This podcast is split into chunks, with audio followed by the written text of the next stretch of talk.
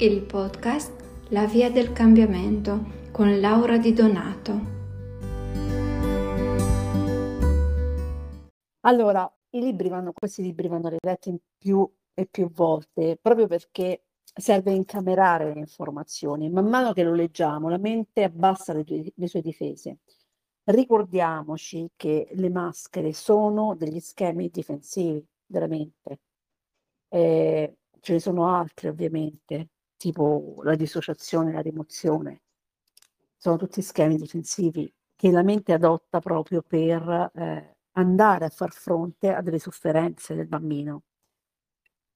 Eh, vi dico che sinceramente non sono totalmente d'accordo sul concetto dell'ego che ha la Borbò, poi vi spiegherò perché. Proprio perché sono schemi difensivi, non è che qualcosa... Lei lo vede un po' come un qualcosa che è esterno a noi, nel senso che è un'entità a parte che decide e regola. In realtà sono semplicemente schemi difensivi. Arriva il pericolo, si alza la difesa. Un po' come arriva il fumo dentro casa, si accende la, l'anti, l'antincendio. Cioè è proprio uno schema di difesa, quindi non è qualcosa che la va a regolare. Certo, è la mente che la gestire, è l'io che protegge se stesso, sempre. Ma la cosa importante di questa ferita da rifiuto è comprendere che ci si sente rifiutati nel proprio essere, non rifiutati dagli altri in generale, rifiutati così tanto per. Ci si sente rifiutati nel proprio essere, infatti a un certo punto dice proprio come se fosse, eh, cioè fosse proprio messo in, in discussione il motivo stesso per cui esistiamo, quindi la nostra stessa esistenza. È lì che dovete andare a vedere per comprendere se avete una ferita da rifiuto. Allora, per esperienza vi posso dire che le ferite ce le abbiamo tutti, tutte. Naturalmente dipende, come diceva pure, proprio nel libro, dipende da che grado di ferita c'è. Cioè quanto è profonda la ferita. Quelle da rifiuto in linea di massima sono quasi sempre molto molto profonde e ben mascherate. Vedremo nel, nelle parti successive le, le maschere di forza, cioè quelle che vanno proprio a coprire ancora di più queste due ferite, cioè abbandono e rifiuto. Ma è fondamentale rendersi conto che i primi a rifiutarci in realtà siamo noi. La ferita si riapre col genitore, ma il perpetrarla siamo noi a perpetrarla. Siamo noi con le nostre convinzioni, con le nostre paure, con le nostre incertezze, con il pensiero che non andiamo bene. Perché accade questo, la ferita si innesca, viene inflitta, diciamo, tra virgolette, viene risvegliata, come dice la Borbò, facciamo finta che esiste soltanto questa vita senza la reincarnazione, ok? Viene inflitta una ferita perché il bambino non sa come rispondere a un determinato comportamento. Scusate, non sa come rispondere a un determinato comportamento, quindi vive quella situazione eh, come una ferita, si sente nel caso specifico rifiutato nel suo essere. Cosa fa? In automatico ci mette un cerotto, come ci dice la Borbona, ci mette la vezza e si crea una maschera si mette un'armatura. La maschera può essere vista semplicemente come un'armatura con cui il bimbo inizia a proteggersi da quella sofferenza. Siccome si è fatto male, con l'armatura non soffre più. E ogni volta che si trova in presenza di qualcuno o di una situazione che può farlo sentire rifiutato, si mette la maschera. Scusate, si mette l'armatura. Eh, il che significa il fatto che anche nelle situazioni si può sentire rifiutato porta l'attenzione proprio su se stessi, perché un conto se io mi trovo a contatto con altre persone mi possono rifiutare, lì ci sta il discorso del mi rifiuto, mi sento rifiutato dagli altri, ma nelle situazioni, cioè ci sono persone per esempio che non eh, iniziano una, una relazione, non vogliono innamorarsi perché temono di essere rifiutati. In quel momento sono loro stessi che si stanno rifiutando. Si stanno rifiutando di vivere. si stanno negando il diritto all'esistenza, alla felicità. Perché se io non mi permetto di essere felice, è come se non mi permettessi proprio di vivere. Se negassi il mio diritto all'esistenza, perché l'esistenza implica la scelta di essere felici, per esempio.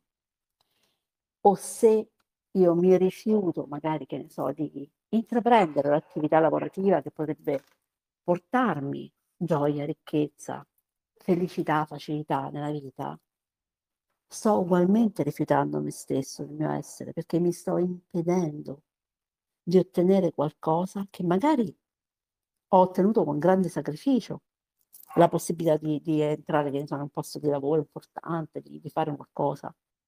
Ma io me lo sto impedendo perché ho paura di non riuscire a farlo. Ho paura di essere rifiutato, giudicato, ho paura di rifiutarmi, di giudicarmi, perché poi se devo giudicarmi magari vedo che fatto, posso commettere qualche errore, posso aver commesso qualche errore e quindi di conseguenza sono costretto a rifiutarmi. Chi ha la maschera del rifiuto, cioè scusate, chi ha la maschera del fuggitivo, chi ha la ferita del rifiuto, tende a tirarsi fuori proprio dalla, dalla vita, dalle cose più belle della vita. O si immerge totalmente, quindi si rifugia, eh, nel lavoro, per esempio, tantissime persone fanno questo, fuggono dalla vita immergendosi totalmente nel lavoro, H24. Moltissime persone lo fanno, tantissimi uomini, questa è una caratteristica che ho riscontrato soprattutto negli uomini, tendono proprio a, fuggire lì. Le donne tendono a fuggire dalla vita andandosi a nascondere nel ruolo della madre. Quindi fuggono dall'essere donna, dalla vita personale, rifugiandosi nella maschera della, della mamma. Perché la definisco la maschera della mamma? Perché una mamma è anche una donna, come un uomo che lavora è anche un uomo. Semplicemente fuggono in questi due ruoli per non vivere, per, rifiutarsi. Sono dinamiche estremamente sottili, anche facili da scovare, perché una volta compresi i meccanismi diventa facilissimo. A volte mi dite voi, come fai così con due parole a trovare subito la soluzione, no? la risposta?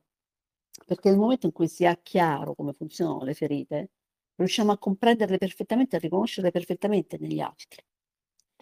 In noi le riconosciamo in base a quanto siamo disposti ad osservarci e a metterci in dubbio e quanto siamo disposti a spogliarci, a metterci proprio a nudo con noi stessi. Per uscire dalle dinamiche delle ferite bisogna necessariamente avere il coraggio di guardarsi in ogni piccolo, nascosto, buio anfratto della propria anima, del proprio essere, della propria mente. Bisogna avere il coraggio di entrare lì, di guardare qualsiasi cosa. Magari può sembrare doloroso, faticoso, a volte può esserlo, ma in linea di massima, nel momento in cui il mostro viene trovato, non è così spaventoso. Pensate a Monster Co, il film, non so se l'avete visto, quello della pizza. I bimbi hanno paura di questi mostri che escono dall'armadio, quando poi li vedi sono dei, dei pelusciotti. Ecco, è un po' questa la dinamica. Noi pensiamo che siano mostri incredibili, demoni orribili da sconfiggere, poi andiamo a vedere, magari sono dei peluche ma noi gli abbiamo dato talmente tanta valenza, tanta importanza, tanto peso, li abbiamo caricati talmente tanto dalle, nos- dalle nostre paure da renderli dei mostri orribili. Ma quello è sempre in peluche. Ma per vederlo bisogna aprire l'armadio che è dentro di noi, andare a cercare lì dentro tutto ciò che c'è ed essere disposti a renderci conto che siamo esseri umani senza libretto di istruzioni, che quindi possiamo anche aver commesso degli errori, delle valutazioni non perfette, di aver reagito in modalità non idonee in quel momento, perché il bambino ha una percezione differente dagli adulti.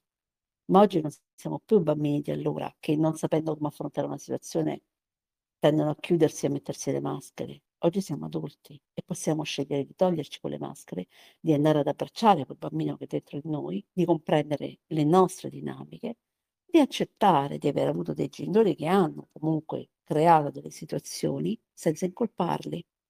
Tanto non serve a niente incolpare e scaricare la colpa all'esterno, perché anche loro sono esseri umani senza libretto di istruzione e con meno conoscenze.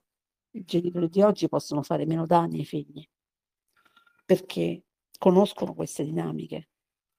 I nostri magari non le conoscevano, quindi diciamo hanno fatto un po' a, a caso, sono andati un po' avanti per istinto, per come erano stati educati loro. Quindi c'è poco da arrabbiarsi. Hanno fatto quello che potevano con gli strumenti che avevano. Ma la cosa importante è lasciare andare l'odio, il rancore, la rabbia verso i genitori e proiettare tutta la nostra attenzione dentro noi stessi per uscire da quelle dinamiche, perché il danno ormai è stato fatto. Ma se continuiamo ad alimentarlo, non vivremo relazioni interessanti, belle, felici, non vivremo, eh, che ne so, amicizie bellissime, non riusciremo a vivere il denaro, per esempio, con amore e a riceverne tanto. Non riusciremo a crearci una carriera veramente bella, appagante, perché il fuggitivo che utilizza il lavoro appunto come mezzo di fuga non è appagato dal lavoro, fa, fa, fa, fa, fa, ma non si sente felice, perché non c'è, perché è un mezzo di fuga. Quindi in realtà il fuggitivo di tutti quanti le, le ferite è quello che forse probabilmente è vero che soffre di più, perché è incarnato, ma allo stesso tempo non lo è, perché vive tutto con una barriera. È come se vivesse tutto attraverso un, non voglio usare il termine maschera, attraverso una, una campana di vetro. C'è tutto intorno e lo tocca, ma in realtà non lo tocca mai veramente. C'è questa sottile barriera di vetro che gli impedisce di sentire veramente quello che c'è, di entrare totalmente in profondità. Ovviamente sto parlando di chi ha una ferita molto, molto, molto profonda, che non è la stessa cosa chiaramente di chi ce l'ha, ma non così profonda. Eh, parliamo ad un taglietto, no? La dinamica del, del fuggitivo è io evito di avere contatti magari con le altre persone, di, avere, di fare un'esperienza che potrebbe farmi sentire rifiutata, come evito di pungermi con un ago, perché la puntura potrebbe farmi male. Ma in realtà quello che sta facendo il fuggitivo è darsi una coltellata, cioè toglie la possibilità di pungersi per non sentire quel dolore, ma si infligge un dolore ancora più grande e profondo, che va ad intaccarlo magari in, ancora di più come si fa con un coltello in un organo vitale, perché si sta impedendo di vivere. Per questo è così importante comprendere se abbiamo una ferita da rifiuto e a che grado è, cioè quanto ci impediamo di vivere, quanto lo facciamo. Può anche essere che durante il corso della nostra vita non abbiamo eh, in parte superata quella ferita, grazie alla, alle maschere di forza. Ve l'accenno adesso, poi ne parleremo quando andremo a, a fare il discorso proprio sul, sulle altre ferite. Che succede? A volte le ferite da rifiuto sono dominanti nella prima parte della vita, fino all'adolescenza. Eh, quando iniziamo a diventare adulti, potrebbe subentrare una delle due maschere di forza, che sono quella del rigido e quella del controllore. Perché? Perché a un certo punto della vita, se non subentra una di queste due maschere, si tende a soccombere. Ovviamente parlo del caso estremo, cioè quando c'è una ferita da, da rifiuto profonda, si tende a soccombere perché è troppo profonda. Di conseguenza, rifiutando tutto, rifiutandosi continuamente, rifiutando di vivere, o entri in una fuga perpetua, tipo la tossicodipendenza, per esempio, o le dipendenze da alcol, quella roba lì, comunque sei perennemente fuori dalla tua vita, perché dice sei fuori, perché sei fuori dalla vita veramente, oppure subentra una di queste due maschere. In genere è quella del, del rigido che va a coprirlo, ma non è detto. L'importante è che ce ne sia una delle due, o a volte sono anche tutte e due, cioè il rigido barra controllore, che vanno a fare questa forza. E è veramente una forza, quasi una forzatura con se stessi. E quella ferita viene lasciata, una parte rimane, immaginate che sono una navicella che parte nello spazio, no? Una parte viene staccata prima di uscire dall'atmosfera, quindi una parte viene staccata di questa ferita, cioè viene lasciata dentro di noi ed è lì latente e riemerge. L'altra viene proiettata lontano, viene proprio allontanata da noi. Dove va a finire quella allontanata? Nei meandri della memoria. Quindi noi in parte continueremo a vivere con quella maschera del fuggitivo ogni tanto. La parte staccata che resta nella profondità di noi, nella nostra memoria, ovviamente parlo sia della memoria, eh, quella della mente, che nella memoria del corpo, che cosa fa? Resta lì fin quando non arriverà il momento opportuno per emergere. Quindi fin quando non incontreremo quella persona, quella situazione che riuscirà a farci finalmente vedere quanto siamo avvolti dalla maschera del, del fuggitivo, quanto siamo addentrati nella profondità della ferita da rifiuto. Non so se è chiaro il meccanismo. C'è la ferita, ve lo vi spiego in modo breve, c'è la ferita da rifiuto, grande, ovviamente parlo di una ferita profonda, a un certo punto della vita o soccombi, quindi diventi magari una, un dipendente, perché poi sono spesso legate, quindi un dipendente dalla sostanza magari, e lì sei sempre fuori dalla tua vita, o un disadattato, o c'è psicosi o roba del genere, oppure subentra, e questo accade nella maggior parte dei casi, subentra una maschera di forza. Quindi è come se dicessi, ok, prendo io in mano la situazione e non sto parlando di altre personalità, ma è proprio una parte di noi che dice, ok, prendo in mano questa situazione, la parte del controllore magari, o del rigido. E effettivamente con quell'armatura addosso si prosegue nella vita, lasciando una parte sepolta totalmente la parte più forte della ferita, la parte più profonda della ferita rimane sepolta dentro di noi. Una parte invece continua ad esserci e ad uscire, magari in maniera soft, in alcuni casi soltanto. Poi arriva il momento in cui incontriamo qualcuno o qualche situazione che fa riaprire quel sarcofago in cui abbiamo chiuso totalmente la nostra parte ferita e la fa riemergere. Sono dinamiche molto complesse e che per fortuna la nostra mente ha la capacità di fare. Ma funzionano perfettamente per rovinarci la vita se non ne diventiamo consapevoli. Perché se quella ferita, se quella porta si riapre ogni qualvolta che io incontro una persona di cui mi innamoro, non riuscirò ad avere una relazione sana, riuscirò a perdere tutte le persone che amo, perché innescherò dei meccanismi per cui li rifiuterò, li abbandonerò, li tradirò, farò del tutto per sentirmi rifiutato o rifiutata.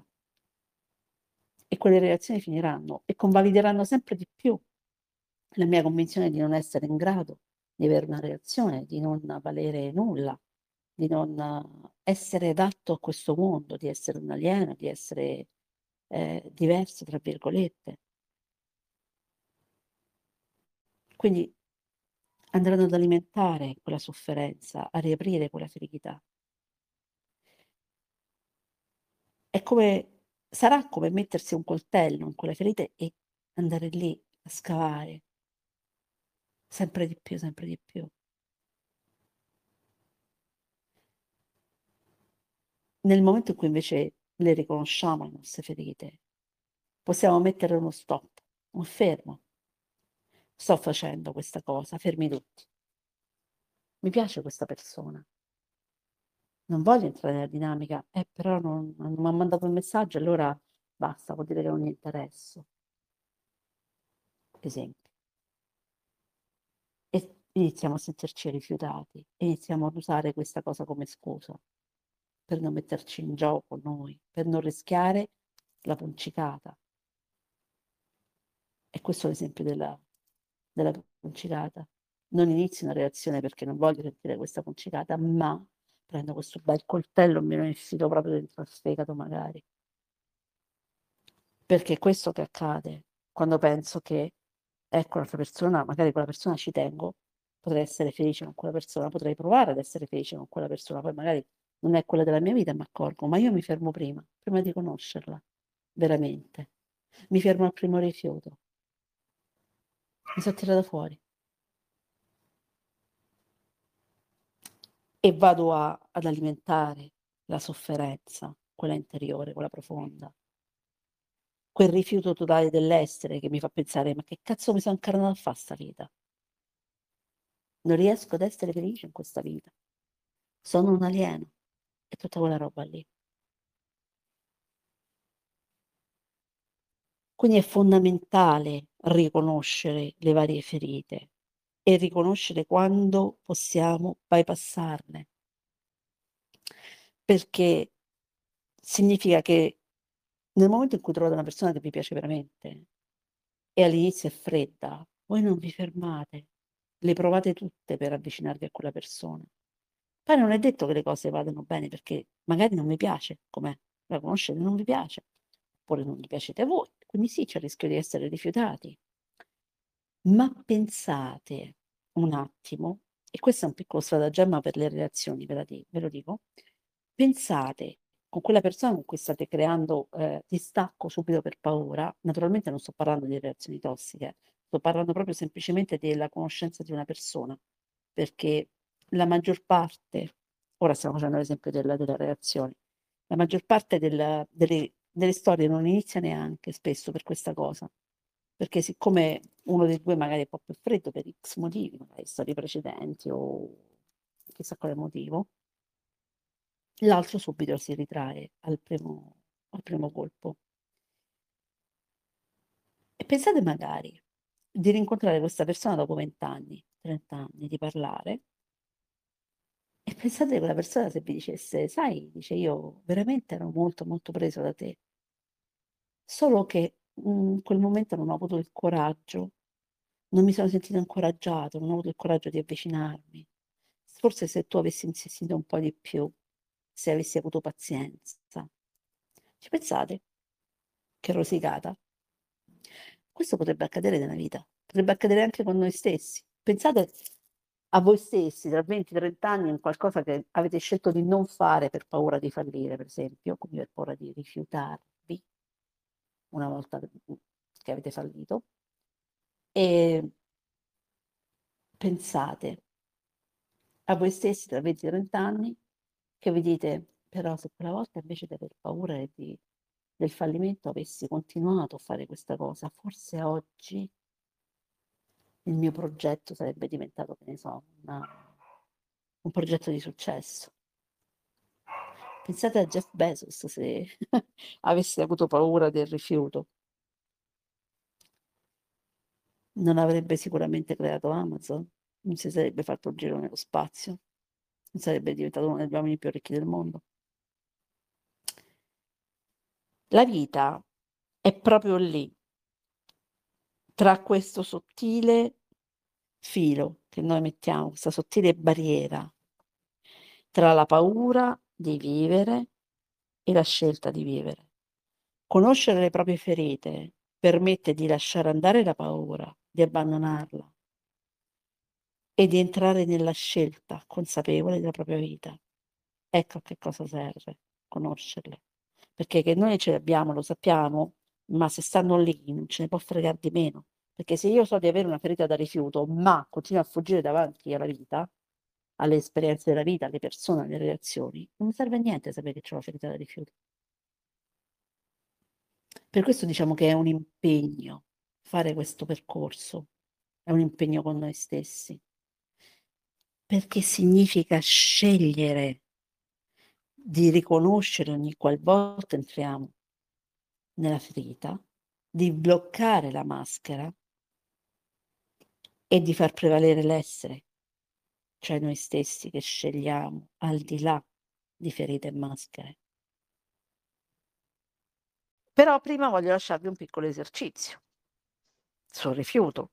Ovviamente eh, è un percorso fatto bene, quindi bisogna andare a guardare, non basta quello che, che avete letto. Ovviamente vi, vi suggerisco di rileggere questo, questi due capitoli, soprattutto quello della ferita, di rileggervelo questa settimana più volte.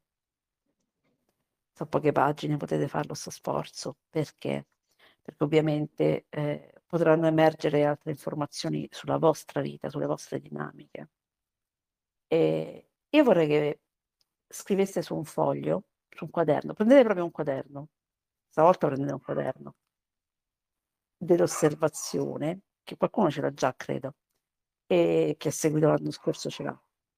E, e scrivete proprio le mie ferite, un po' come le mie, le mie prigioni di pellico, scrivete le mie ferite e metteteci dentro tutte le volte che vi siete accorti di essere fuggiti nella vostra vita. E scriveteci anche accanto gli scenari possibili che si sarebbero manifestati qualora voi non aveste adottato la fuga come strategia. Esempio, una proposta di lavoro non l'ho accettata per questo motivo, questo, questo, quest'altro. Fermatevi, guardate bene le motivazioni chiedetevi se in realtà non è stata una fuga per paura di fallire, per, per paura di non riuscire in quel ruolo, per paura di non essere in grado di, per la sensazione di non valere abbastanza per meritare quel lavoro, per esempio quella, o quella relazione o quell'occasione. E poi scrivete accanto, quindi scrivete l'evento, e scriveteci accanto possibili, i possibili scenari. Cioè, se avessi accettato quel lavoro, oggi magari sarei, ne so, dirigente di una, di una grande azienda. Sparo ovviamente. Se avessi eh, accettato di entrare in relazione con quella persona, oggi forse sarei felice con lui o lei. Perché vi faccio fare questo esercizio? perché voglio che comprendiate in una maniera tangibile. E questo è, una, è un esercizio importante perché mostra in una maniera tangibile i danni che le maschere hanno creato e causato alla vostra vita. E quando ci rendiamo conto dei danni tangibili che noi stessi adottando questi schemi difensivi andiamo a causarci. Il desiderio di superarle, cioè proprio di sfancularle, diventa molto molto più forte e una forte motivazione porta quasi sempre al successo. Quindi questo è un, è un esercizio che vi porterà allo scegliere veramente di togliervi queste benedette maschere e di uscire dalle dinamiche delle ferite. Poi vedremo come si fa ad uscire dalle dinamiche delle ferite. Delle ferite. Abbiamo già parlato diverse volte, però lo spiegheremo nel dettaglio in questo percorso di nuovo. Fate l'esercizio e naturalmente non giudicatevi per le scelte fatte in passato non idonee o che possono aver compromesso, tra virgolette, delle aree della vostra vita. non giudicatevi perché, vi ripeto quello che ho detto in base riguardo ai genitori, ognuno fa quello che può con gli strumenti che ha. Non avevate questi strumenti prima e quindi funzionavate esclusivamente delle ferite, come tutti noi, come anche noi. Prima di sapere di queste, eh, di queste ferite, anch'io, anche Ale, anche Dina, abbiamo messo la nostra vita nelle mani delle maschere, nelle mani della nostra protezione interiore. Ricordiamoci che il cervello è fatto per, eh, diciamo, è strutturato per tenerci in vita, per proteggerci, non per renderci felici. Quella è una scelta che va fatta a parte. E a questo serve questo percorso, a renderci felici.